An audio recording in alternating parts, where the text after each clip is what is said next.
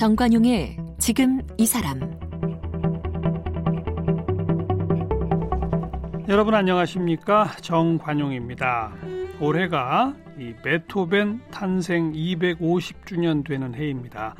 250주년 맞아서 그의 고향 독일을 비롯해서 세계 곳곳에 수많은 연주회가 계획됐었는데 코로나 때문에 취소되거나 연기됐어요.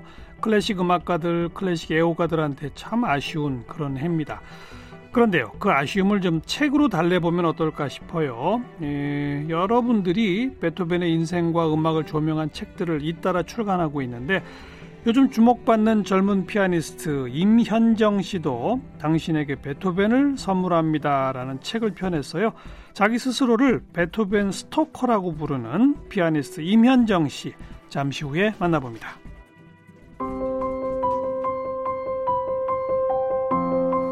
피아니스트 임현정 씨는 3살 때부터 피아노를 배웠습니다. 12살에 프랑스 콤피엔느 음악원에 입학했고 5개월 만에 1등으로 졸업했습니다. 15살에 파리 루앙 국립음악원에 입학해서 최연소로 조기 졸업했습니다. 이후 파리 국립고등음악원에 입학해서 수석 졸업했습니다.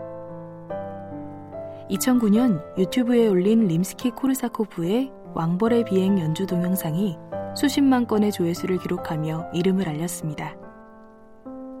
24살에 베토벤의 소나타 전곡을 녹음해서 최연소 연주자의 기록을 세웠습니다. 데뷔 앨범인 베토벤 피아노 소나타 전곡은 그의 빌보드 클래식 차트와 아이튠스 클래식 차트에서 1위를 차지하며 세계적인 주목을 받았습니다.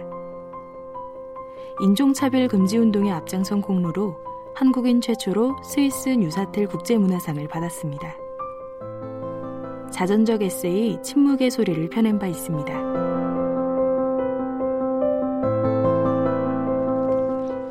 당신에게 베토벤을 선물합니다. 책을 들고 오신 피아니스트 임현정 씨 어서 오십시오. 안녕하세요. 반갑습니다. 네. 제가 이 베토벤 얘기 바로 들어가려고 그랬는데 네. 그 임현정 씨 소개하는 이 프로필 제가 들으면서 네.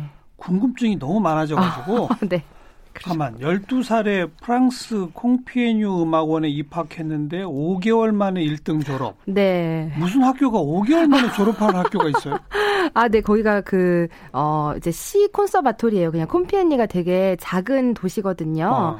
파리에서 뭐, 파리 변, 변두리는 아니지만 어쨌든 파리에서 좀 한 시간 떨어진 곳인데, 네. 거기에서 갔더니 어쨌든 거기 교수님께서 음. 저를 바로 그 제일 끝 반으로 넣어주시더라고요. 끝반이 뭐예요? 어, 음, 저 갑자기 기억이 안 나네요. 거기가 수, 어, 졸업반쯤 되는 네 시클 그러니까 supérieur 수준에 수준에 네. 따라서 그렇죠 A, B, C 등급으로 나눠서 네. 반 편성을 하는데 네 맞아요 제일 잘하는 반 맞아 거기가 이제 이름이 cycle supérieur 그 어. supérieur 사이클이라고 하지 그 반 이름인데 예. 그러니까 프랑스 같은 경우는 최우등 반 이런 거네 맞아요 어. 근데 프랑스는 나이랑 상관이 없이 이제 실력대로 반으로 들어가는 거예요 conservatory도 그렇고 아. 일반 학교도 그래요 아. 네, 내가 만약에 뭐 실력만 있으면은 음악 학교는 그런 거군요 아, 일반 학교도 중고등학교도 다 그래요. 일반 학교까지도? 네, 플러스는 오. 내가 월반까지 할 수 있어. 내가 실력만 있으면은 내가 네, 막, 막 네. 10살인데 중학교 들어갈 수 있고 막 그래요. 아. 네.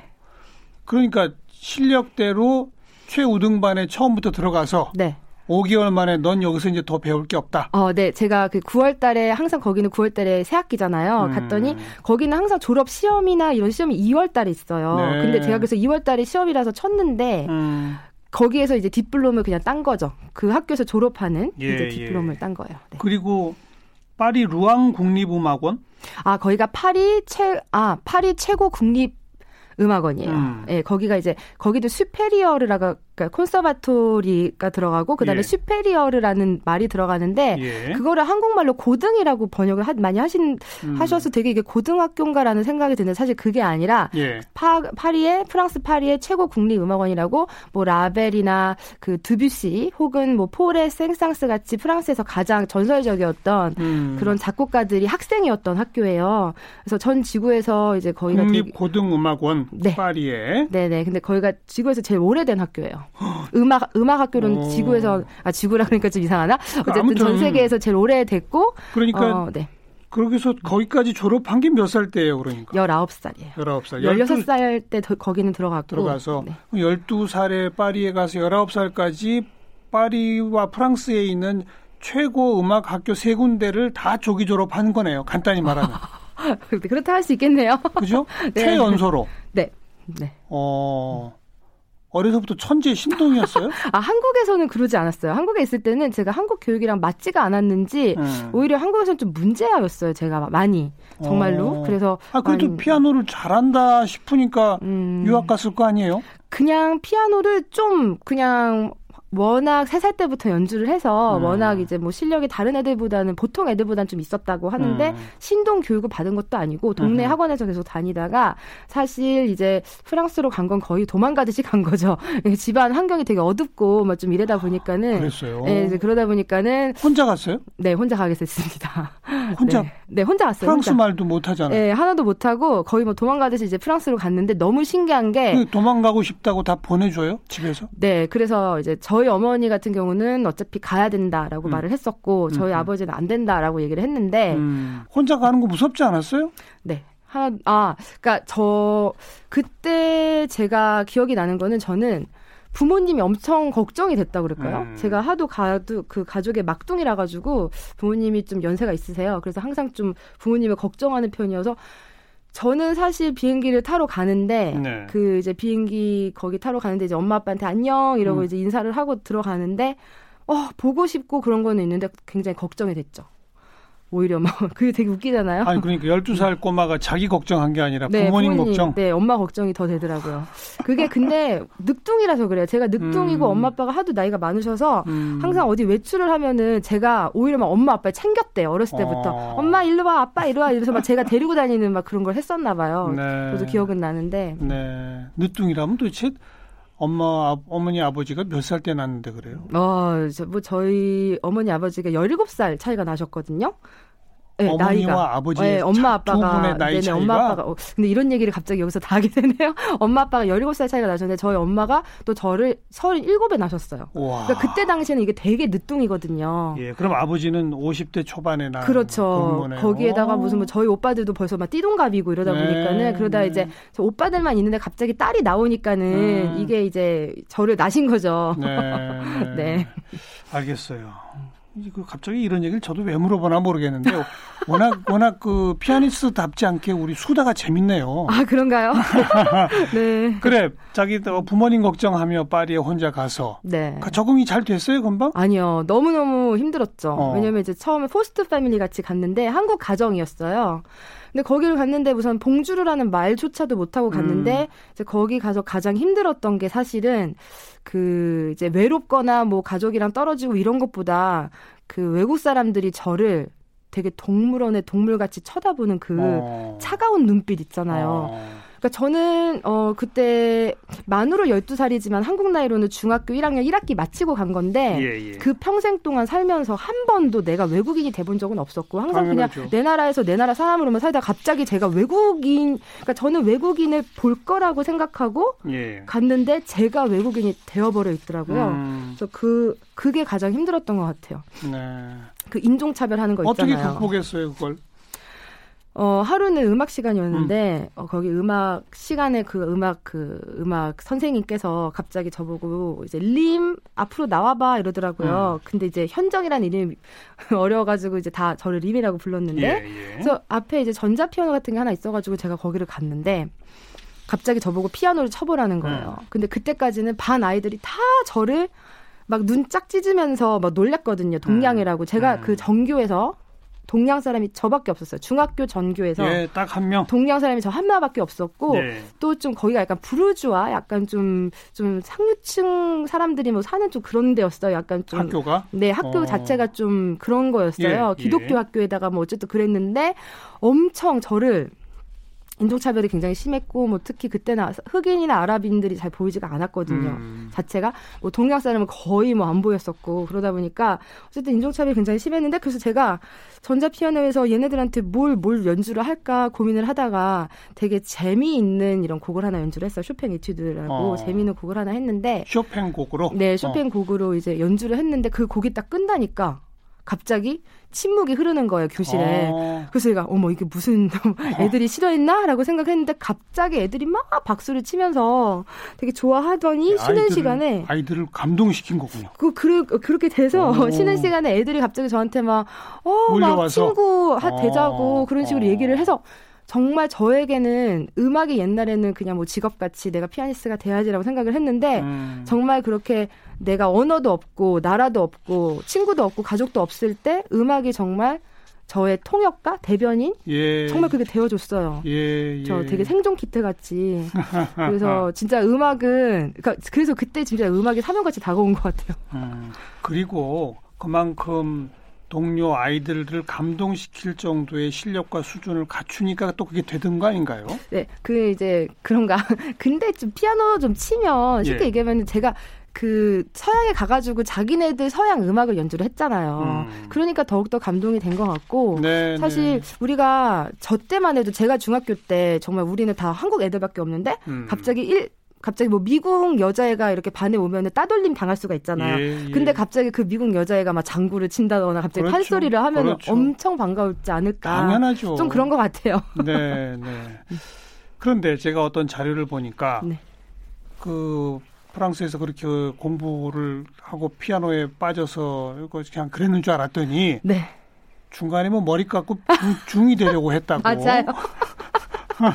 그건 또 무슨 사연이에요? 몇 살 때? 아, 왜? 16살 때, 그때 이제 제가 파리 그 최고 국립음악원에 음. 딱 입시 시험에 붙었어요. 음. 그렇게 제가 원하고 꿈하던 그런 데 붙었는데, 거기가 이제 2월 달에 입학 시험이면 9월 달에 입학을 해야 되는데 네. 그 이제 뭐야 7개월이라는 그 공백이 있잖아요. 그 음. 그 공백 동안에 제가 그러니까 너무 신기한 게 저는 그거를 너무 원했는데 그 그 꿈을 이루고 나니까 약간 좀 허무한 게 있는 거예요. 음. 그러니까 저는 이게 여기에만 붙으면 다 될 줄 알았는데 이제 한국에서만 볼 때는 서울대학교, 서울대학교, 서울대학교에서 서울대학교 붙으면 예. 다될 줄 알았는데 붙고 나니까 뭐 결국에 막 갈 길이 더 멀고 예. 그리고 계속 나의 원하는 이런 욕망은 끝나지가 않고 음. 그리고 뭐 부귀영화 누리고 이런 것들도 다 되게 부질없어 보이고 음. 그러니까 벌써 16살이 그런 게 굉장히 크게 왔어요. 왜냐 16살이 뭐 북이 영화가 부질없어 보여요? 아, 이유가 뭐냐면은 자, 제가 생각을 할 때는 하도 우리는 음. 악을 전공하면서 하도 우리는 콩쿠르 네. 경쟁 그런 걸 엄청 하거든요. 그렇죠. 특히 다른 애들이 다 벌써부터 학교 들어가자마자 경쟁자가 음. 돼버리고 음. 또 특히 이제 뭐 베토벤이나 슈베르트나 모차르트 이런 작곡가 곡을 음악을 공부를 하면 그런 사람들은 또 굉장히 겸손했고 음. 뭐 부귀 영화 뭐 그런 걸 누리려고 막 그런 게 목표가 아니라 음악을 정말 예술을 예술을 예술을 위해서 순수하게 하셨잖아요. 예, 그러니까 예. 그런 사람들이 롤 모델이 되다 보니까 지금 현실과 굉장히 자꾸 충돌이 일어나는 거예요. 음. 그래서 도대체 나는 그러면 인생에 어떻게 살아야 될까 음. 그런 고민을 많이 했다가 이제 음. 수련을 음. 제가 받게 됐어요. 어, 저희 어머니가 30년 기독교시다가 이제 원래 이제 원래 자기 어렸을 때 종교였던 불교로 이제 이렇게 어. 또 그렇게 가시는 그런 계기가 있어 가지고 어 이런 좋은 수련 있으니까 한번 받아 봐라 음. 해가지고 제가 받으러 갔는데 너무 좋은 거예요. 드디어 그냥 불교 수련원에 들어간 네, 거예요. 불교 어. 수련원에 잠깐 그거 이, 일주일인가 그 어허. 그 정도 한 거였는데 예, 예. 갔는데 이게 정말 제가 원하는 그 본질에만 집중하는 거 있잖아요. 음. 너무 좋은 게 우선 제가 비구니 스님이 돼버리면은 우선 아침에 딱 일어나가지고 무슨 옷을 입을까 막 옷에 신경 안 쓰고 무슨 뭐 머리에 신경 안 쓰고 그냥 옷은 맨날 똑같은 거 입으면 되고 그리고 머리는 그냥 깎아버리면 되니까 예, 예. 그런 거 생각을 하니까 아 나는 진짜 이 삶이 내 삶이다 왜냐면 진짜 부질없는 거 말고 그냥 진짜 본질에만 내가 충실할 수 있는 걸 해야지라고 생각을 해서 제가 그 스님한테 저를 데려가십사 저를 음. 좀 데려가 주세요 음. 엄마도 찬성을 또 하셨고 엄마도 찬성을 예, 했어요? 예, 저희 어. 엄마는 이제 제가 내가 그렇게 비구니 된다 그러니까 엄마 하는 말이 아 네가 이제 비구니가 되면 우리 집안의 3대가 이제 행복할 수 있다 막 이런 얘기를 하면서 옛날에 아니 피아니스트로 딸 키울 생각 없었나 봐요 엄마 저희 어머니가 조금 약간 도적으로 높으셔가지고 엄마가 하는 말이 아 원래부터 옛날에 좋아요 좋아 알겠습니다 네, 알겠습니다 건너뛰시다 네, 그래서 그래서 그런데 그런데 이제 스님이 하시는 말이 안 된다고 음. 저를 이렇게 거절하시는 거예요. 왜요? 그냥 그러니까 제가 이제 파리 음악원에 들어가야 되잖아요. 음. 들어가서 공부를 해야지 왜 내가 너를 데리고 가냐. 음. 그리고 저를 거절하시자 제가 엄청 그때 실망했어요. 예. 그래서 너무너무 막 충격이 받고 그랬는데 이제 나중 와서 생각하니까 아 내가 그 본질 추구를 무슨 꼭 산꼭대기 가가지고 음. 이렇게 머리 깎고 할 수도 있지만 예. 음악으로도 그러니까 음악 안에서도 충분히 내가 그 본질을 탐구할 수 있겠구나라는 예. 생각이 들면서 오히려 굉장히 고마웠죠. 음. 그러니까 그리고서는 학교에 돌아가서 피아노를 본격적으로 하다 보니 네. 그 안에 절대적인 뭐가 느껴지던가요? 음, 계속 찾는 거였죠. 찾는 과정이었다. 네, 계속 추구하는, 어. 계속 어쨌든. 지금도 찾고 있는 거예요? 아, 지금은 어느 정도의 뭐 100%는 아니지만 어느 정도 이제 마음은 편해졌습니다. 알겠어요. 음. 본인 스스로를 베토벤 스토커라고 칭하는 이유가 뭐예요? 아, 저, 뭐, 베토벤 같은 경우는 그냥 인간적으로, 음. 뭐, 천재적인 음악 이런 것도 있지만 그 사람이 굉장히 매혹적이라 그럴까요? 음. 그래서 베토벤이라는 그런 인간을, 인간 대 인간으로 바라봤을 때 우선 저에게 너무나도 제가 배울 게 굉장히 많아요. 그게 뭐예요? 뭐? 뭐, 뭐 예를 들어서 베토벤 같은 경우는 굉장히 불우한 가정에서 특히 아빠가 폭행을 굉장히 많이 했거든요. 그러니까 베토벤이 피아노 연습을 하기 전에 항상 폭행이 먼저 앞섰다고 해요. 왜요? 아빠가 알코올 중독. 아이고. 네. 그래서 그 옆, 그 이웃집에, 이웃집 아주머니가 하셨던 증언이 아직까지 남아있는데, 어. 그 어린 베토벤을 항상 때리고 나서 그제서야 이제 피아노 앉아서 가르쳤다고 하고, 그리고 이제 베토벤 같은 경우는 어머니도 일찍 잃으셨고, 음. 그리고 하민으로 우선은 신분이 하민이었잖아요. 근데 거기다가 청각장애도 왔고, 그러니까 음. 너무나도 많은 위기가 왔는데도 불구하고, 거기다 결국에는 이제 유서까지 써서 죽으려고 했, 했는 그러니까 죽으려고 하기까지 했는데 음. 그 모든 위기를 정말 그 음악의 힘으로 또 특히 그냥 그런 고통들을 받아들임으로써 그렇게 극복을 했다는 그런 것이 네, 네. 또 그런 모든 과정이 또 음악에 다 담겨 있거든요. 그래서 어. 저는 정말 특히 그 외국에서 인종차별을 받으면서 도대체 내가 왜 너 나랑 똑같은 나이 똑같은 프랑스 여자 아이가 음. 있으면은 음. 나도 나도 걔랑 하나도 다를 게 없이 나도 엄마의 뱃속에서 나온 아이고 나도 너같이 꿈이 있는 애고 나도 열심히 공부할 여자인데 왜 나는 계속 심 그 뭐라 그러죠 체류증을 맨날 이렇게 갈면서 맨날 이렇게 새로 발급 받으면서 계속 왜 내가 내 존재의 이유를 설명을 해야 되고 왜 음. 내가 프랑스에 있고 싶은지를 계속 설명을 해야 되는지 음. 그리고 또 체류증 받으러 가려면 완전 인종차별이 장난 아니게 심하거든요. 아, 그래요? 청소년들도 한테도 아, 아무 뭐 청소년이고 어, 른이고 뭐 그런 거 아무것도 알겠어요. 없이 체류증, 네. 갱신, 발급 이런 게 참 까다로운 모양이군요. 네, 그때 그, 당시에는 그래서. 음. 아, 네 네. 그때 당시에는 새벽 5시에 제가 거기 발급받는 행정관에 가면은 5시에 도착을 하면 벌써 텐트를 치고 거기에서 그 전날 주무시고 벌써 줄을 서 계시는 흑인들, 아랍인들 분들이 굉장히 많아요. 네, 네. 그래서 어, 어쨌든 그런 결을 겪으면서 한 번은 제가 내가 포기를 해야 되겠다라는 그런 생각까지 했는데 음. 이제 그때 베토벤이 어 귀족한테 굉장히 무시를 당하니까는 음. 한 번은 귀족한테 막 화를 버럭 내면서 이제 나갔는데 그 다음 날에 그 귀족 그 프린스 리시노프스키라고 자기를 스폰서해 줬던 그런 왕자인데 그 왕자 책상 위에 베토벤 메모가 있었는데 편지에 뭐라고 써 있냐면 왕장님 왕자가 왕자님 같으신 분은 어제도 있었고 내일도 있을 것입니다. 음. 왕자님은 왕자님의 이 위치를 태어나자마자 얻으셨지만 저는 제 지금 위치를 노력으로 얻은 것입니다. 음. 왕자는 많지만 베토벤은 단 한 명뿐입니다. 크, 멋있다. 네, 왕자는 저, 많지만 베토벤은 나 하나다. 네네. 저, 어. 저는 그 얘기를 듣고 맞아 이면정은 나 하, 하나야라고 어. 막 용기가 나가지고 정말 그걸로 되게 용기를 많이 얻었죠. 네, 네. 그래서 그때부터 베토벤에 관한 거라면 다 뒤져서 찾기 시작한 거예요? 맞죠. 네네. 스토커가 되려면 그래야 되잖아요. 맞아요. 그래서 제가 아무리 저랑 가장 친한 친구라도 제가 걔 친구의 무슨 연애 편지, 유서, 뭐 일기장을 읽는 건 아닌데 네. 베토벤의 모든 그런 거를 다 습득을 하고 읽다 보니까는 음. 정말 아 베토벤이 만약에 오늘날 살아 있으면은 나를 신고하겠구나. 음. 네. 베토벤에 관련된 자료는 그러면 다 모든 그러니까 뭐 다 찾아봤어요. 어... 그러니까 지금 현존하는 지금 어허. 있는 그런 모든 자료 뭐 바이오그래피라든지 뭐 위인전 전기 뭐, 뭐 혹은 그 사람이 쓴 편지 그 사람에게 예, 예. 쓰여진 편지 증언들 등등등 막 네. 그래요. EMI라고 하는 세계적인 네. 클래식 음반사 있잖아요. 네. EMI랑 계약하기가 굉장히 어려운 거 아니에요? 그렇 그렇죠. 우리 원래는. 한국 한국 분들 가운데는 그 선배들 중에 누가 누가 있죠? 선배님들 중에는 장한나 님 음, 음. 그리고 정경환님. 어이구, 예, 네, 선생님. 예. 아마, 아마도. 예, 예. 기억은 잘 안 나지만 맞는 예, 것 같아요. 예, 네, 그러신 것 같아요. 네. 예. 근데 그 계약을 해서 첫 번째 앨범이 베토벤 소나타 전곡 녹음이다. 이거잖아요. 네. 그걸 임현정 씨가 제안했어요? 네, 제가 제안한 거예요. 네. 그랬더니, 서, 그랬더니 음. 그 음반사 측에서 뭐라고 하던가요? 아, 우선 자료를 달라 그러죠. 음. 왜냐 그거를 뭐 충분히 뒷받침할 수 있는 그런 게 필요하니까는. 음. 근데 제가 그것을 제안했을 때는 벌써 제가 23살에 베토벤 전곡 소나타를 8일 동안 직접 연주장에서 연주를 다 했었고 네, 완주를 뭐 당연히 다 외워가지고 다 어디서 했어요? 파리에서요. 오. 파리의 어떤 교회에서. 8일 내내. 네, 8일 야, 내내. 베토벤 소나타가 모두 몇 개, 몇 곡이죠? 어, 32곡인데, 야. 어, 그 32곡에서 저는 그 두 곡은 빼고 30곡만 하는 이유가, 음. 어, 그 두 곡은 베토벤이 이제 10대 때 그냥 아이들을 가리키려고 쓴 좀 약간 되게, 되게 소나타가 아니라 소나티네 좀 음, 작은 소나타예요. 음, 음. 습작 수준의. 네네. 네. 그래서 저 같은 경우는 베토벤이 그 위대한 사이클에 설마 그 두 가지 그 두가 소나티네를 그러니까 그 두 개의 소나티네를 첨가를 했을까, 음. 같이 포함을 시켰을까, 이제 그건 출판사의 의도고 작곡가의 의도는 아닌 것 같아서. 그 두 개는 빼고. 네, 그래서 이제 서른 개가 있는데. 30곡.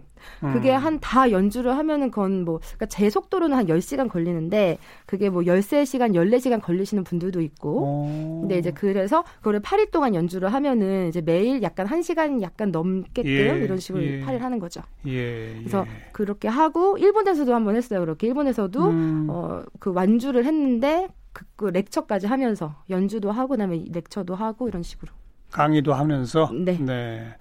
우리 그 일반 청취자분들을 위해서 잠깐 소나타가 뭔지 어떤 네. 형식의 곡인지 좀 잠깐 소개해 주시고. 아, 소나타라고 하는 거는 이제 아주 잘 지어진 대형 주택이라고 보시면 될 거예요. 음. 이게 항상 악장이 한 3에서 4악장까지 있는데 어, 소나타라는 것은 작곡가로서는 자기의 모든 것을 펼쳐낼 수 있는 음. 이제 그런 곡의 형식이라고 보시면 될 것 같습니다. 교향곡이 더 큰 거 아니에요? 네, 교향곡은 사실 오케스트라의 소나타예요. 어. 예, 소나타가 약간 진화한 게 이제 교향곡인데 예. 그 똑같은 형식 거의 비슷한 형식인데 그 형식이 피아노로 연주되면은 이제 소나타가 되는 거고 음. 그 형식이 오케스트라로 연주가 되면은 교향곡이 되는 거죠. 아, 그러니까 피아노 하나로 한다고 치면 네. 거의 완성된 네, 완벽한 작, 완 모든 게 다 들어 있는. 네, 네, 네, 네. 어. 그래서 뭐 우리가 셰익스피어의 뭐 3대 희극 막 이렇게 얘기하잖아요. 예, 그거에 예. 이제 소나타의 그 사막장이 들어 있기 때문에 알겠어요. 네, 그렇게. 베토벤에 대한 공부를 좀 더 해야 되니까 내일 또 이야기 듣도록 하고 네. 어, 직접 연주한 베토벤 소나타 곡 가운데 뭐 하나 오늘 좀 뭘 들을까요? 아, 오늘은 29번 음. 햄버 클라비어라고 아마 이제 천지 창조, 천지 재변이 일어나는 좀 빅뱅을 네. 표현한 그런 곡이로서 제가 굉장히 이제 우주적인 음, 그런 음. 곡이라고 생각합니다. 알겠어요. 함께 듣고요. 피아니스트 임현정 씨 내일 또 만납니다.